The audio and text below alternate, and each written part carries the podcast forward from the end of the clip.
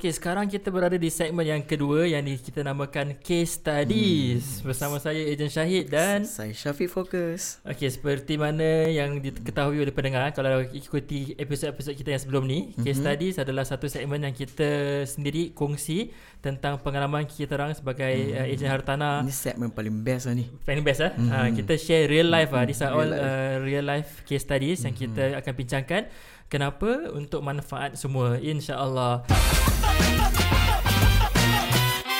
Dan bersama kita pada hari ini masih lagi Ustaz Dr. Firul Malik, Eksekutif daripada Office of the Mufti under Religious Policy. Uh, selamat datang kembali Ustaz di episod yang terbaru ni. Ya. Yeah. Terima kasih. Selamat datang lagi eh. Kerana stay dengan kita orang ni tak balik dulu. Hmm. okay, so segmen yang kedua ni eh yang kedua ni tentang case studies uh, tentang topik yang kita bincangkan juga uh, tentang latest ada kena mengena. Uh, ada kena mengena hmm. latest uh, fatwa tentang joint tendency. Mm-hmm, okay, okay bang, kita mulakan case studies yang pertama dulu bang. Hmm, okay lah Syed. Cakap pasal Apa tu Joint tendency semua Kita ejen rumah ni Bukan setakat jual beli rumah. Macam kita cakap tadi kan Kita perlu berikan nasihat yang Yang betul pada pembeli kan? So Case yang saya nak bentangkan ni eh Pasal administrator case. Mm-hmm. oh, Administrator case biasanya Kalau uh, Owner Dah meninggal Atau kedua-dua owner dah meninggal. Jadi yang Tinggal anak-anak Okey, kalau tinggal anak, macam mana dia nak bagi bagi harta mereka tu? Nak jual rumah tu macam mana? So, kes macam gini selalu dia orang jumpa ejen rumah lah. Mm-hmm. Okey, of course sebagai ejen rumah kita kena nasihatkan yang terbaik untuk mereka, especially kalau mereka tak tahu pasal kes administrator. Okey, daripada mula memang saya uh, jumpa di uh, klien ni lah eh. Adik-beradik ramai ni. Mm-hmm. Tujuh adik-beradik. Oh, ramai. Okey, enam uh, wanita perempuan mm-hmm. satu lelaki. Okey. Ha uh, okey. So case ni memang rumit sikit because mereka tak tahu selok belok nak apply administrator, nombor mm-hmm. tak tahu macam mana nak jual rumah ni kalau tak ada orang yang tanda tangan semua kan. Mm-hmm. Jadi sebagai agent kita start daripada mula. Maknanya administrator okay. ni bila owners tu dah tak ada lah. Dah tak ada. Kira ha, no ownership at all. No ownership. Okay. Ha, ni kira macam harta peninggalan mak bapak mereka. Hmm. Ah, okay. Jadi sebagai ejen kita akan darat mereka ke uh, lawyer eh. Sebab hmm. lawyer akan pastikan that mereka ada select administrator, orang yang boleh dipercayai.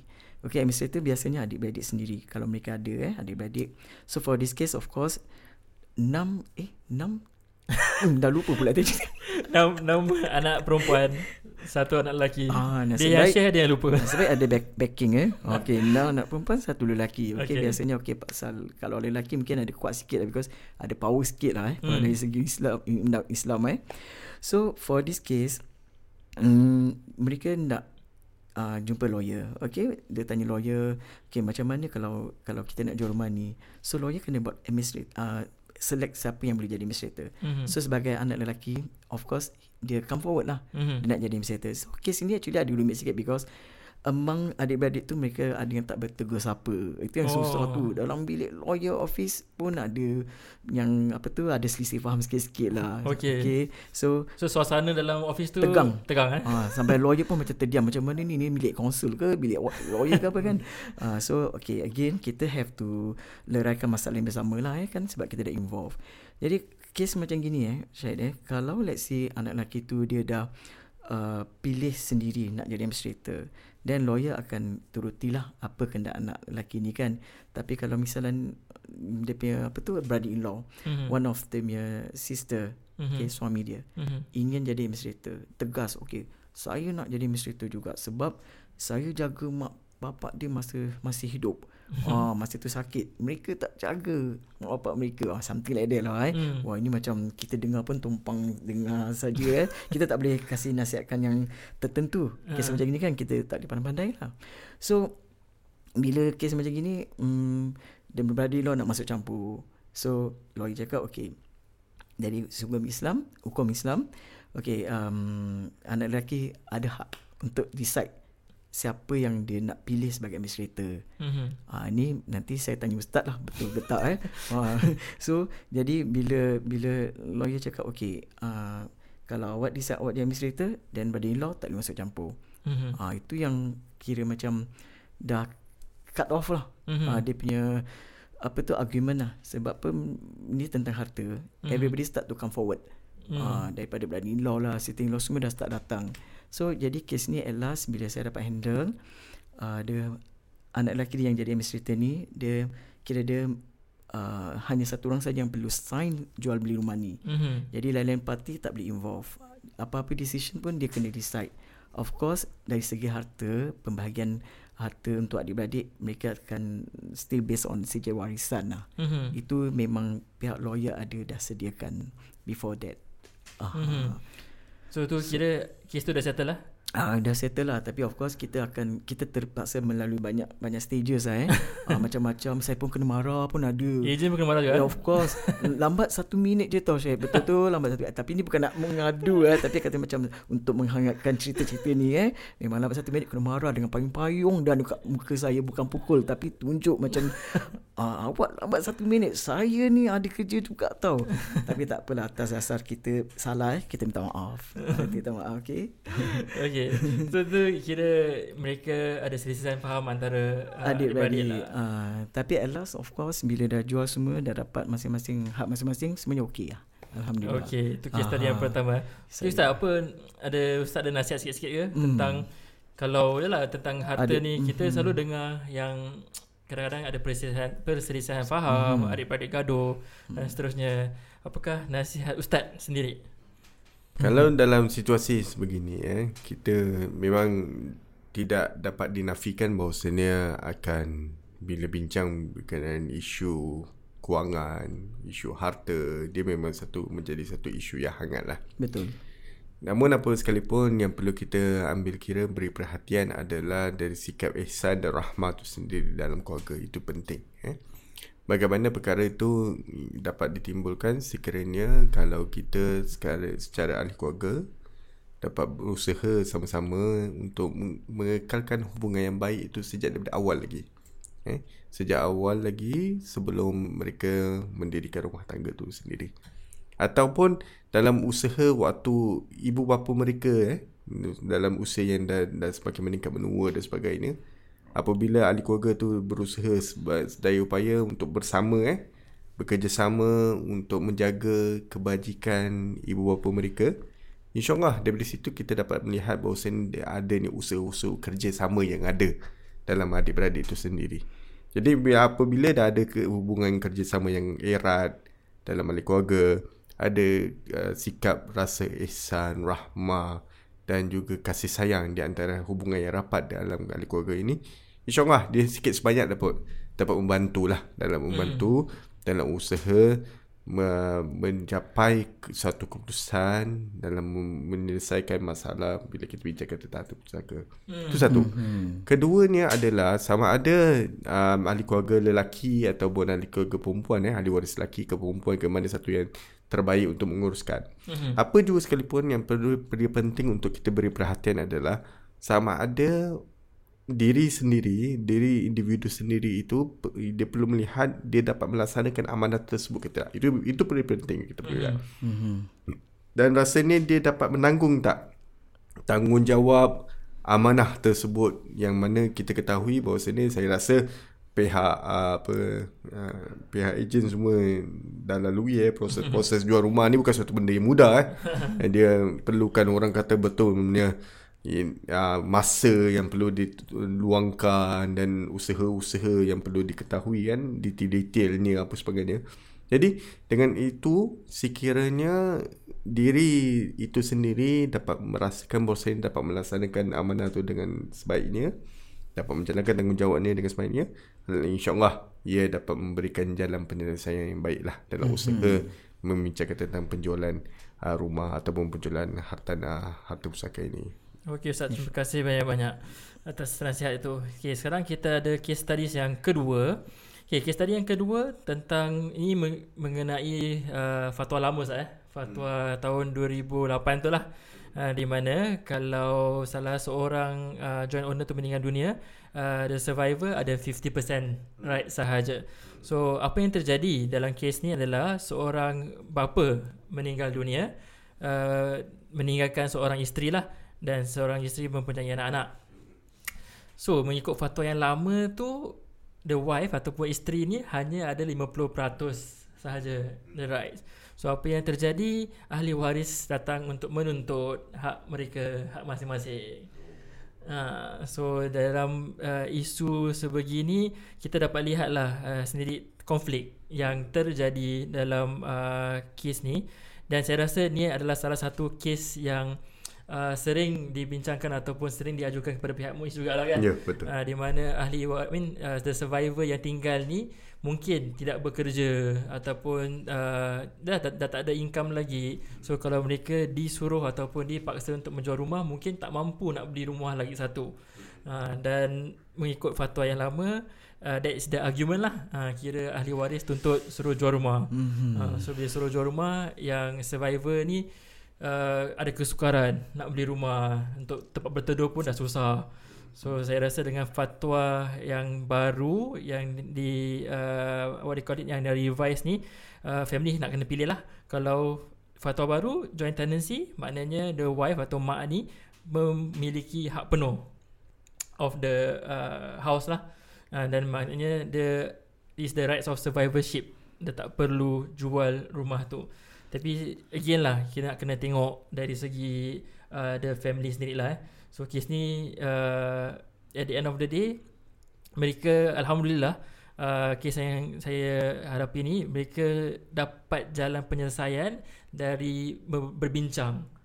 Uh, for first uh, ada konflik lah konflik-konflik tapi alhamdulillah after that diorang uh, discuss diorang bincang and alhamdulillah mereka berikan hak mereka tu kepada mak mereka Alhamdulillah. Alhamdulillah Itu yang kita nak lah Kadang-kadang betul. Kita tak nafikan Mungkin kadang bila kita nampak Nampak duit Betul. Mungkin ahli waris ni sendiri Dia terdesak Ataupun meng- menghadapi Financial uh, issues lah mm-hmm. So that is where Mereka nampak Eh ini mungkin jalan keluar mm-hmm. Jalan penyelesaian bagi mereka uh, Tentang financial issues yang mereka hadapi Tapi mungkin Tentang itu They overlook lah mm-hmm. Atau terlepas pandang um, Tanggungjawab mereka Sebagai anak Ataupun sebagai adik-beradik uh, untuk memastikan yang mak ni ada tempat teduh, tempat, mm-hmm. tempat berteduh ataupun rumah lah.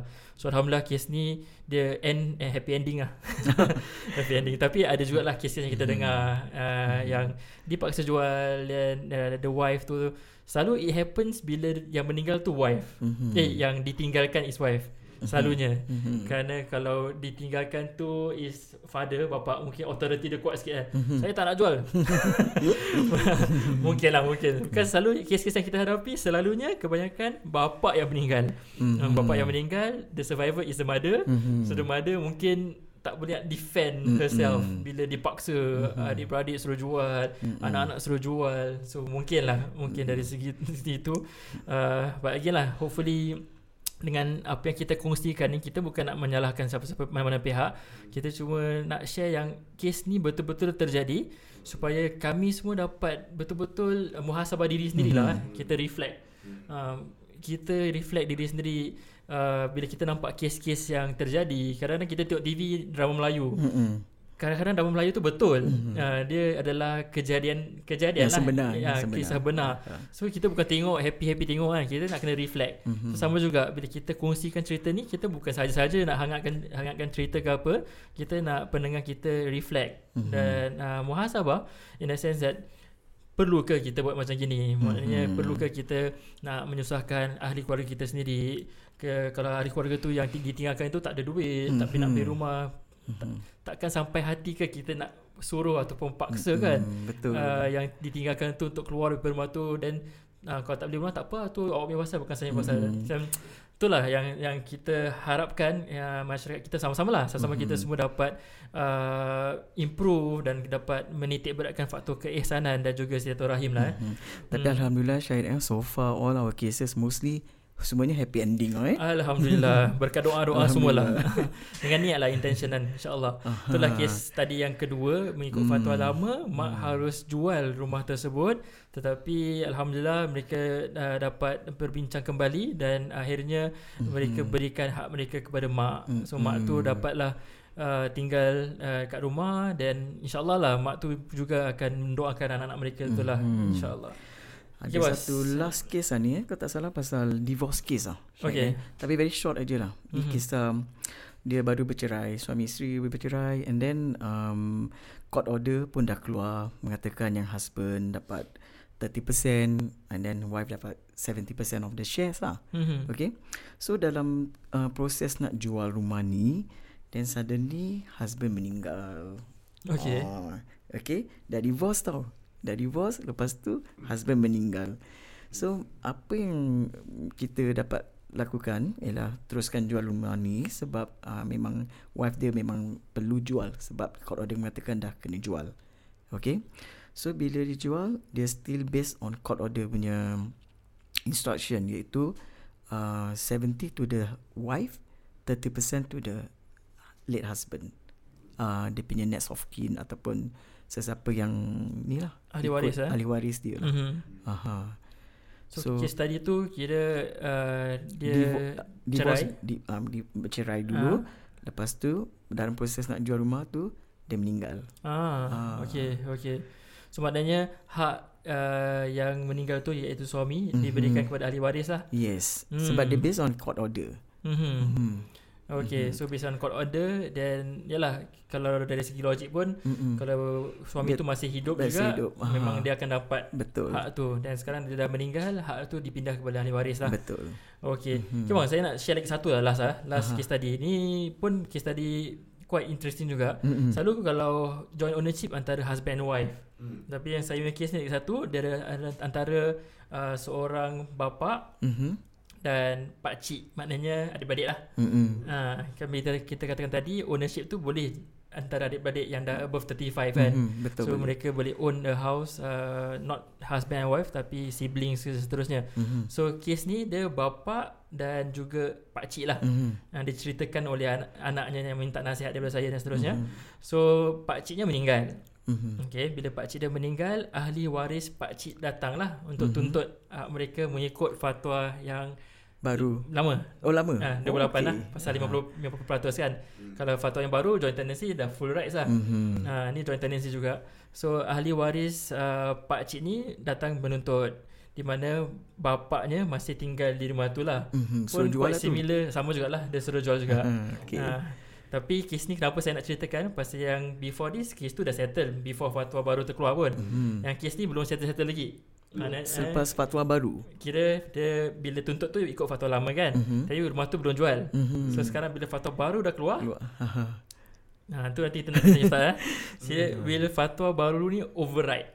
Kira override fatwa lama, Lama. dan maknanya rumah ni belum jual Belum lagi. jual. Ha, rumah ni belum jual.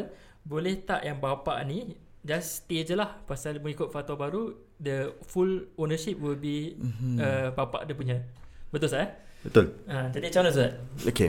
Dia, dia ada beberapa perkara yang perlu kita lihat dalam kes tadi ni ataupun dalam kes seperti ini. Mhm. Pertamanya adalah kita perlu meneliti sama ada ada tak sebarang perjanjian sebelumnya eh. Mhm. Sebenarnya sebarang perjanjian sebelumnya sama ada harta yang dimiliki secara bersama ini sekiranya berlaku sebarang kematian perlu diberikan secara faraid ke tidak. Eh?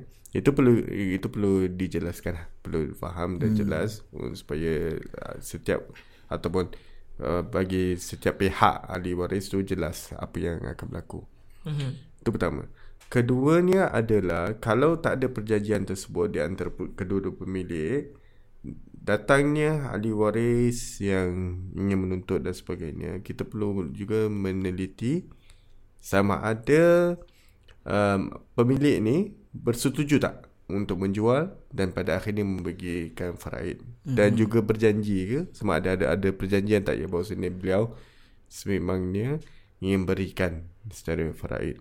Jadi itulah di antara perkara utamanya kita perlu melihat ada tak perkara janji-janji tersebut. Mhm. Jadi kalau ada perkara berjanji-janji seperti ini maka dengan itu peri pentingnya peri pentingnya seorang muslim tu dia terletak kepada syarat yang mereka janjikan. Hai, Mhm. seperti seperti mana nasihat Rasulullah SAW sendiri kepada al-muslimun inda syurutihim. Jadi orang muslim tu dia bergantung kepada syarat ataupun perjanjian di antara mereka. Jadi dengan itu maka kita perlu lihatlah Mhm. apakah di antara perjanjian yang ada di antara mereka maka dengan itu sekiranya mereka memang dah ada persetujuan lah Mhm. untuk rumah tu dijual dan diberikan kepada faraid maka perlulah memenuhi janji tersebut. Mhm. Eh?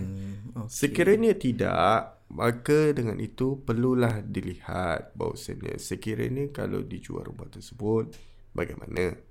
Apa yang berlaku? Adakah um, si uh, apa pakcik ni ataupun bapa ni eh, Mhm. eh mempunyai tempat lain untuk tinggal dan sebagainya. So pada akhirnya sekiranya dia dapat menjejas eh menjejas kedudukannya untuk apa orang kata tu dari sudut tempat tinggal dan sebagainya maka dengan itu tidak seharusnya lah mm-hmm. di, di, diarahkan untuk jual maka perlulah ada perbincangan eh seperti mana yang tadi case case tadi mm-hmm. yang pertama tu mm-hmm. eh case tadi kedua tu mm-hmm. dia punya happy ending tu kan bagi kat mak ke apa sebagainya Betul. ha, mungkin ini ialah dia bukan mak ni pak cik dan sebagainya. Tapi perlu ada perbincangan dan persetujuan lah antara keluarga dari dari situ. Ya, kita dapat lihat cara untuk mendesakkan dia lah. Tapi apa sekali pun kena kena pastikan jugalah ada tak perjanjian antara ahli keluarga tu Ustaz, isu. cuma kalau misal katanya tak ada perjanjian eh. Mm-mm. Uh, fatwa baru ni will it override fatwa lama? Okey. Kalau kita nak katakan selagi mana seseorang itu dia belum lagi eh rumah dia belum lagi terjual dan sebagainya maka kalau dilihat dari sudut perbincangannya dari sudut fatwanya adalah fatwa 2019 ni boleh dijadikan sandaran lah untuk mengesahkan pemilikan pemilik bersama yang masih hidup mengikut undang-undang joint tenancy. Namun apa sekalipun yang menjadi pentingnya adalah para pemilik yang masih hidup dan ahli waris dinasihatkan untuk berbincang dalam mencari jalan penyelesaian yang terbaik lah mm-hmm. dalam isu berkenaan dengan joint tenancy ni. Okey Ustaz, terima kasih banyak-banyak atas nasihat ya, Ustaz sekali lagi.